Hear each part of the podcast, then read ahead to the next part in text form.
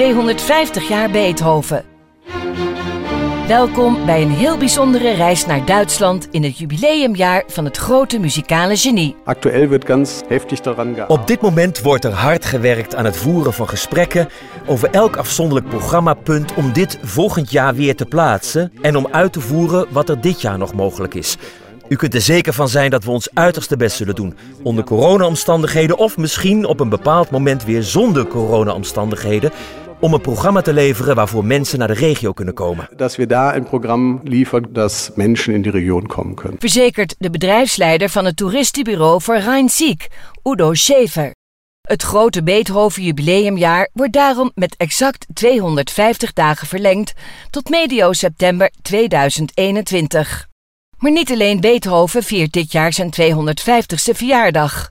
Ook uitgeverij Scott in Mainz, waarmee de jonge Ludwig destijds nauwe banden onderhield, vertelt de woordvoerster van uitgeverij Dr. Christiane Albitz. Der Schott Verlag gab zu dieser Zeit eine recht populäre Musik. De uitgeverij Schott gaf in die tijd een populair muziektijdschrift uit, de Cecilia. En de redacteur van dit tijdschrift vroeg verschillende schrijvers en componisten om tekstbijdragen.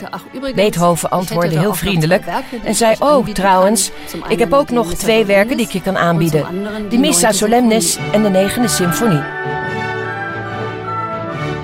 Des te merkwaardiger is het dat de beroemde negende symfonie van alle symfonieën in de eerste helft van het jubileumjaar helemaal niet is uitgevoerd, verklaart de artistiek directeur van de Beethoven Jubileumvereniging Malte Bukke. Corona hat dazu geführt, dass Corona heeft ertoe geleid dat de programmering van alle koorstukken, dat wil zeggen waar gezongen wordt, en optredens van alle grote ensembles tot bijzondere problemen leiden bij de uitvoering. Daarom waren er in het jubileumjaar bijna geen uitvoeringen van de negende symfonie. En daarom is de uitvoering van de negende symfonie op 17 december iets heel bijzonders.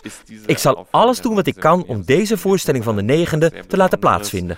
Ich werde alles dafür tun, dass es zu dieser Aufführung der Neunten kommt. De voorstelling in het Bonner Open House op 17 december, de officiële 250ste verjaardag van Beethoven, was oorspronkelijk bedoeld als slotconcert van het jubileumjaar en markeert nu de start van een verlengingsperiode vol spannende gebeurtenissen, zegt Ralf Birkner, de commercieel directeur van het jubileumgezelschap, met genoegen. Wir sehen zum Beispiel ein Projekt, was fast auf We zien bijvoorbeeld een project dat bijna een jaar is uitgesteld. De grote heropvoering van de onthulling van het Beethoven-monument op de Münsterplatz in Bonn. Met enkele honderden deelnemers. Op initiatief van Frans Liszt, in aanwezigheid van de Engelse koningin en de Duitse keizer. Er zijn veel details die allemaal concreet worden uitgebeeld. Dit wordt een groot publiek spektakel in augustus 2021. im August 2021. Maar het is ook de moeite waard om op zoek te gaan naar de kleine parels in het programma, vindt de museumdirecteur in het Beethovenhaus, Dr. Nicole Kempken. Ich hatte mich wirklich im Jubiläumsjahr sehr auf My Beethoven gefreut. Ik keek erg uit naar My Beethoven in het jubileumjaar, waar uitstekende muzici werden gevraagd om een klein aantal concerten te maken met wat ze altijd al met Beethoven hadden willen doen. Martin Stadveld volgend jaar in januari, het Artemis Quartet in juni, dat zullen ongetwijfeld echte hoogtepunten zijn. im Juni das Artemis Quartett. Das werden sicherlich echte Highlights. En Beethoven-fans zullen die niet alleen in Bonn vinden, benadrukt Andrea Junke, hoofd van de WDR3-programmagroep Muziek en Radiokunst. Sie sollten auf jeden Fall auch nach Köln weiterreisen.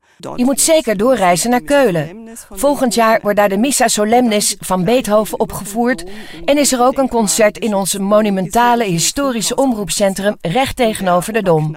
De grote hit wordt een concert met de WDR Big Band. Dan hoor je een aantal geweldige dingen over Beethoven en jazz. Big Band sein, dann werden Sie ganz erstaunliche Dinge zum Thema Beethoven und Jazz zu hören bekommen. Een van de meest bijzondere jubileumprojecten werd tot leven gebracht door de pianiste Susanne Kessel. Also es sind keine Klavierstücke von Beethoven, sondern für Beethoven und zwar von insgesamt Dit zijn geen pianostukken van Beethoven, maar voor Beethoven, namelijk door in totaal 260 componisten uit 47 landen die ter gelegenheid van het Beethoven-jubileum pianostukken met een verwijzing naar Beethoven hebben gecomponeerd. Alle stijlen zijn inbegrepen: avant-garde, jazz, pop, filmmuziek. De toetsenist van David Bowie, Mike Garson, is er ook. Iedere componist is in zijn of haar vakgebied zeer bekend. Dabei Mike Garson. Jeder Komponist ist in seinem Bereich sehr bekannt. Ze vroeg componisten van over de hele wereld om 250 pianostukken voor Beethoven.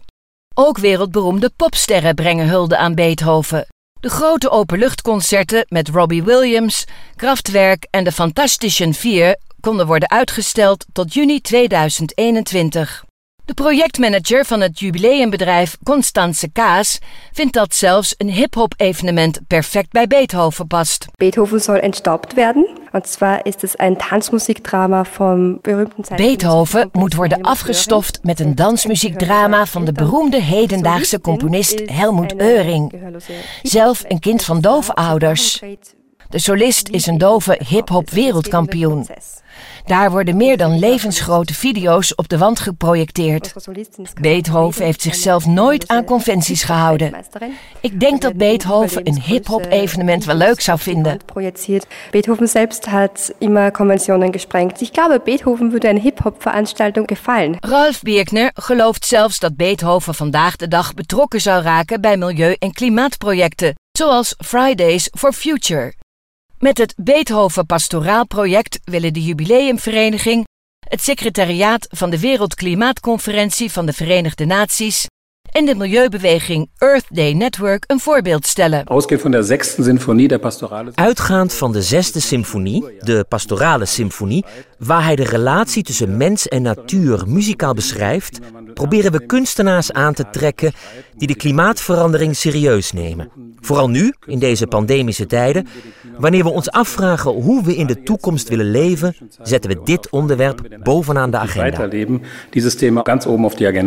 Het is dan ook geen toeval dat veel van de jubileumlocaties zich midden in de natuur bevinden. Aldus Olivier Brem van Tourismus Siebengebirge. In Beethovenjahr wird es einige Konzerte geben. In het Beethovenjaar zijn er verschillende concerten. Op de Petersberg, de Drachenfels, in kasteel Drachenburg en in de koorruïne in klooster Heisterbach kunt u de muziek van Beethoven ervaren. Man die Musik von Beethoven auch erleben. Wie zijn deken wil spreiden waar Beethoven ooit met zijn vrienden in de natuur heeft gezeten, kan volgens Udo Schäfer van Rhein Sieg Tourismus zelfs deelnemen aan een Beethoven picknick. Das Beethoven-Picknick findet im Kreis statt. De Beethoven Picnic vindt plaats in het district Rijn-Ziek, op de linkeroever van de Rijn, en is gehuisvest in historische plaatsen. Hij biedt daardoor natuurlijk een bijzondere sfeer en is altijd een bijzonder evenementformaat in picknickvorm, waarbij mensen worden uitgenodigd naar kastelen en paleizen te komen. Wo auf Burgen und Schlössern Menschen eingeladen werden. En zo wordt in het Beethoven jubileumjaar 2020 en 2021 iedereen uitgenodigd om de 250ste verjaardag van Ludwig van Beethoven te vieren. Er zijn ongeveer 400 tentoonstellingen, concerten, festivals, opera, dans- en theatervoorstellingen, lezingen en congressen gepland. Reis naar het thuisland van Beethoven op bthvn2020.de. Deze productie is tot stand gekomen met ondersteuning van de Deutsche Zentrale für Tourismus. Meer informatie over het vakantieland Duitsland kunt u vinden op germany.travel.